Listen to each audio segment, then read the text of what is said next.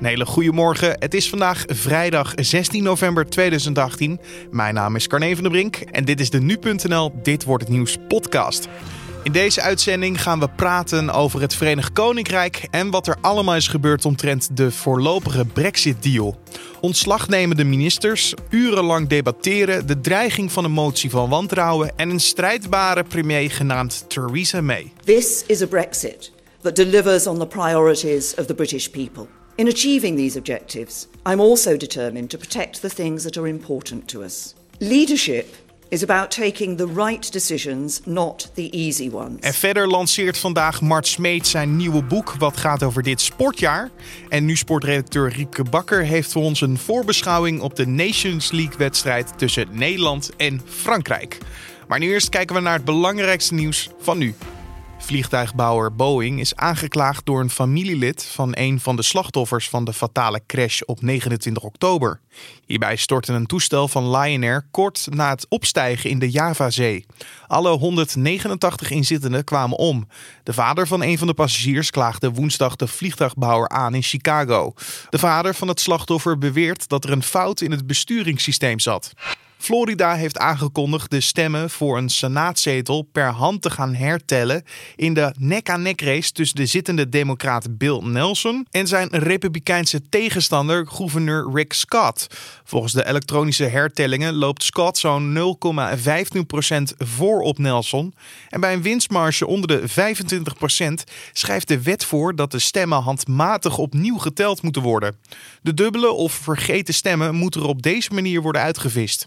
Zo'n 35 werknemers bij de Belastingdienst worden verdacht van fraude door onder meer hun vermogen in het buitenland te stallen of aftrekposten te verzinnen. Dat meldt de Telegraaf nadat de krant gegevens opvroeg bij de dienst. 15 medewerkers zijn sinds begin dit jaar om deze reden ontslagen. En naar nog eens 20 ambtenaren is een onderzoek ingesteld. Voor de vijfde keer is er een brand uitgebroken bij een boer in Werkhoven. Eind oktober brak er in één week twee keer brand uit.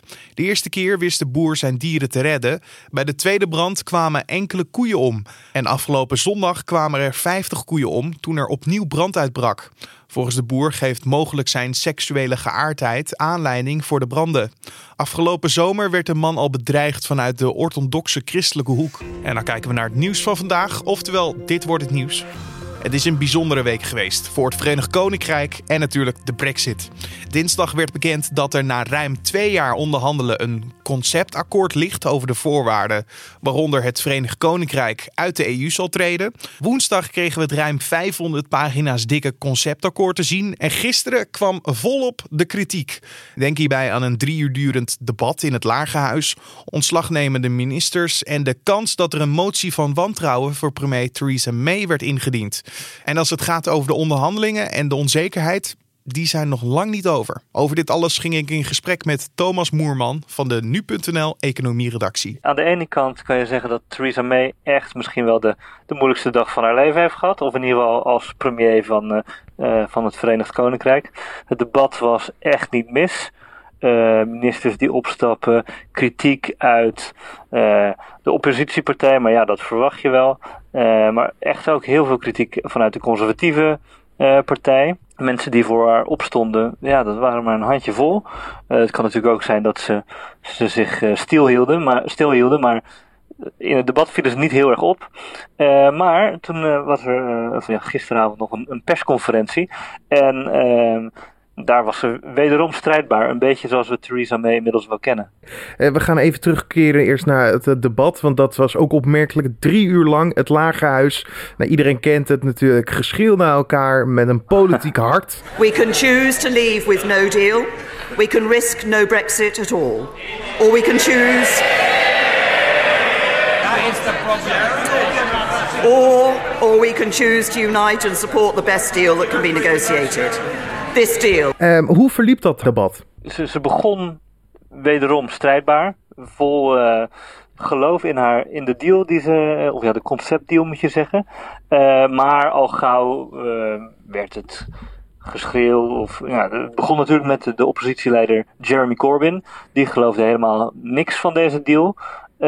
en vervolgens begon ook haar conservatieve partijgenoten flink met flinke kritiek te komen. En dat zijn dan vooral de, de, de harde Brexiteers, zeg maar. De, degene die uh, vinden dat deze deal um, de, de, het VK nog te dicht bij de EU houdt. En iedereen heeft natuurlijk zich geuit over of ze nou voor of tegen zijn.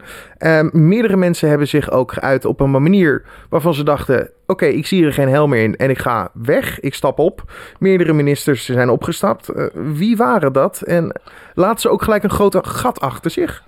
Ja, de, de allerbelangrijkste is denk ik de enige die voor nou, de Nederlands, Nederlandse luisteraars uh, de moeite is om te noemen. Dat is de uh, uh, Dominic Raab.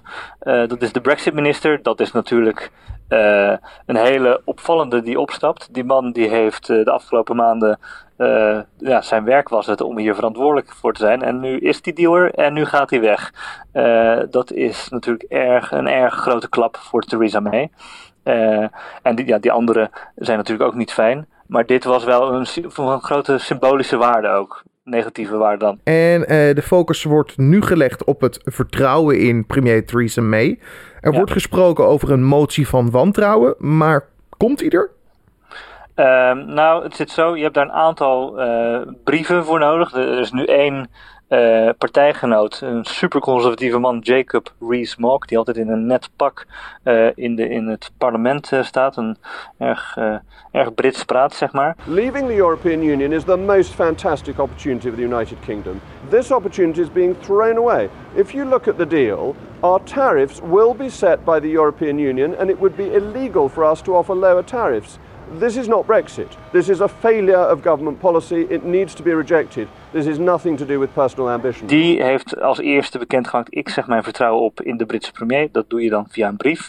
En voor uh, die motie van wantrouwen, uh, om die naar de Kamer te brengen, moeten er nog 47 andere uh, conservatieven zijn die dat ook doen. Dus nu wordt de grote vraag: halen ze dat, ja of nee? Er zijn verschillende berichten daarover gegaan vandaag. Uh, dus dat moeten we nog afzien. Ja, want ik hoorde al inderdaad dat, dat ze dan weer wel gehaald was, die, dat aantal brieven, dan weer niet. En er is ook belangrijk, want als je het eenmaal in hebt gediend dan, en het wordt uh, niet uh, ja, aangevaard, dan mag je het een jaar lang niet doen. Dus ja. het, het, heeft heel veel voor- en nadelen. Ja, dus als May deze zeg maar, overleeft, dan kunnen ze voorlopig niet van haar af. Dus je moet ook een beetje tactisch zijn in wanneer ga je dit doen. Ja, en denk je als die motie er komt, uh, wat gaat het bijvoorbeeld betekenen voor de brexit? Dat, dat is dan nog maar de vraag. Kijk, uh, we hebben al een keer eerder gesproken met een uh, brexit-expert in deze podcast. En die legde toen heel mooi uit wat er allemaal voor nodig is om, uh, om die brexit terug te draaien. Eerst moet het vertrouwen in mee op worden gezegd. Dan moet, moeten er nieuwe verkiezingen komen. Die moeten worden gewonnen door Labour of een partij die voor een nieuw referendum is dat uh, in dat referendum moet vervolgens de optie naar voren komen dat het referendum wordt teruggedraaid of dat de Britten toch niet uit de EU gaan. Vervolgens moet, moeten de meeste mensen van uh, het, het Verenigd Koninkrijk nog op die optie stemmen. Ja, dat zijn wel heel veel maren. Ja, het kan, ja. Uh, maar het is wel lastig. Precies. Eén iemand die in ieder geval niet de hoop in Theresa May heeft verloren, dat is ja, Theresa May zelf. Uh, in een persconferentie die ze gaf donderdagavond was ze strijdbaar. This is a Brexit that delivers on the priorities of the British people. In achieving these objectives, I'm also determined to protect the things that are important to us. Leadership is about taking the right decisions, not the easy ones. Uh, ja, wat was als je een beetje het samen moet vatten, haar boodschap? Nou, het was echt weer de Theresa May die we bij elke persconferentie op dit soort moeilijke momenten uh, hebben leren kennen de afgelopen tijd. Het is iemand die zegt: jammer dat deze ministers opstappen, maar mijn werk is om een hele goede deal uh, uh, te, met een hele goede deal te komen. Dit is wat eruit is gekomen. Ik sta pal achter deze deal. Um, en het werk van deze parlementariërs is om er vervolgens voor te stemmen. En zij zullen hun werk doen. Ik doe nu mijn werk. En dat was het eigenlijk. Ze stond er nog helemaal achter. Ja, we gaan natuurlijk zien of die motie er komt. Dus we zijn nog lang niet klaar. Er kunnen nog een hoop dingen gaan veranderen. Maar we kunnen ja. sowieso wel zeggen dat, ja, dat die Brexit-deal nog lang niet rond is. Nee, en we moeten ook niet vergeten dat dit een conceptdeal is. Dus misschien zijn er nog een paar EU-landen die daar nog een klein kommaatje aan toe willen voegen. Of nou ja, et cetera. Dus nee, we zijn er inderdaad nog niet. Je hoorde nu.nl economieredacteur Thomas Moerman. Vandaag publiceert Mart Smeet zijn nieuwe boek genaamd Afzien. Daarin neemt de sportpresentator je mee naar de belangrijkste sportevenementen van het afgelopen jaar. Denk hierbij aan de Olympische Winterspelen, de Tour de France, het succes van Kiki Bertens en natuurlijk Formule 1 met Max Verstappen. Nu.nl-verslaggever Mark Lene ging langs bij Mart Smeets en het ging al snel over mogelijk de beste sportman van het jaar. Wij kijken nu naar degene die ons dan wel uh, iets brengen. En dat iets kan zijn een trots gevoel. Nou, een heleboel autoliefhebbers hebben dat. Uh, maar dat is ook weer uh, relatief. Alles is eigenlijk relatief. Hè? Je kan wel zeggen dat heel Nederland achter Max Verstappen staat. Maar er kijken niet meer dan 1 miljoen mensen naar. Dat betekent dus dat er, dat er 15 miljoen niet kijken ja. als hij race.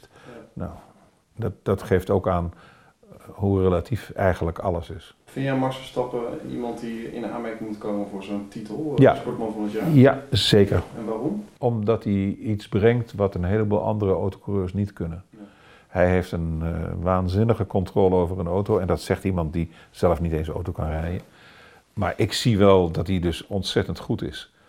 En uh, hij is ook uh, young, wild en nauwelijks te sturen hij maakt nogal wat fouten. Maar die fouten, die, daar zal hij van leren. Dus ik vind wel dat hij kandidaat moet zijn. Ja. ja. Het is natuurlijk wel een veelbesproken man in alle opzichten. Dat hij is nog zo jong en heeft zo'n enorm talent. Maar ergens geldt ook een hele grote uh, paradox bij hem. Want aan de ene kant vinden mensen het ontzettend gaaf om naar hem te kijken. En aan de andere kant is eigenlijk hoe hij benaderd wordt op televisie... is een soort van bijna kritiekloze...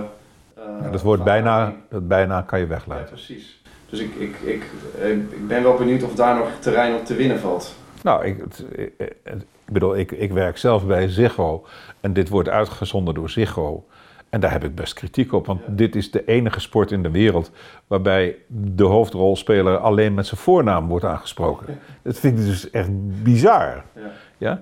Dat, dat, dat, bij, bij Kruif, Johan alleen deed hij niet, Abe denk ik nog wel. Abe, ja, Abe was de enige die uh, van Koentje in Rotterdam alleen. Maar wij moeten met z'n allen maar weten wie Max is. Ja. Zonder dat we meteen Moskowitz daar achteraan plakken. Ja, toch? Ja. ja, maar dat is toch zo? En, en, en, en ook de wereldkampioen, die, uh, die we altijd maar vergeten in die races. Ja? Want ja, het zit heel gek in elkaar. Ja, autorijden is een gekke sport. Het heeft sowieso iets ongemakkelijks als je ernaar kijkt. Hè? Dat je een Lewis Hamilton ziet die... Eh, pardon, die man heet Lewis. Ja, hè? Lewis Hamilton. Nee, Lewis. Die wordt niet Lewis Hamilton genoemd, die noemen ze Lewis. Ja? Ja, ja toch? Ja, ja, ja. Dat is heel gek. Ja. Waarom hebben mensen alleen maar een voornaam? Sebastian noemen ze geen Sebastian, die noemen ze Vettel. Ja, dat is heel gek. Dus er zit een hele gekke uh, selectie in. Ja. Maar het, het is ook een hele gekke sport om naar te kijken. Was het denkbaar in jouw tijd om zo op die manier met sporters om te gaan? Nee, dan werd je de volgende maandag werd je bij de chef geroepen en die zei van...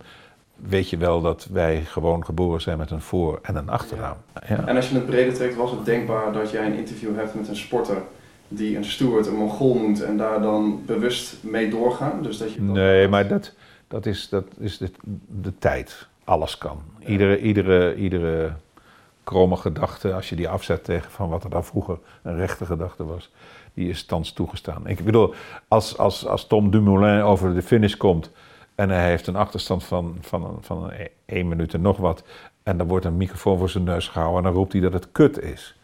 Nou vind ik het al mijn haren komen nu overeind omdat ik dat nu moet vertellen. Ik, en ik ben een absoluut grote, vette tegenstander van al die K-woorden die maar de, de microfoon ingeslingerd worden. Dat hoeft helemaal niet. Maar we doen het allemaal wel. Want we verruwen met alles. Met onze gedachten, met de taal die we gebruiken. Uh, en dat vind ik jammer. En, en uh, Max, Max dus, Max Verstappen. Vroeger hadden we Jos Verstappen, daar konden we tenminste nog mopjes over maken.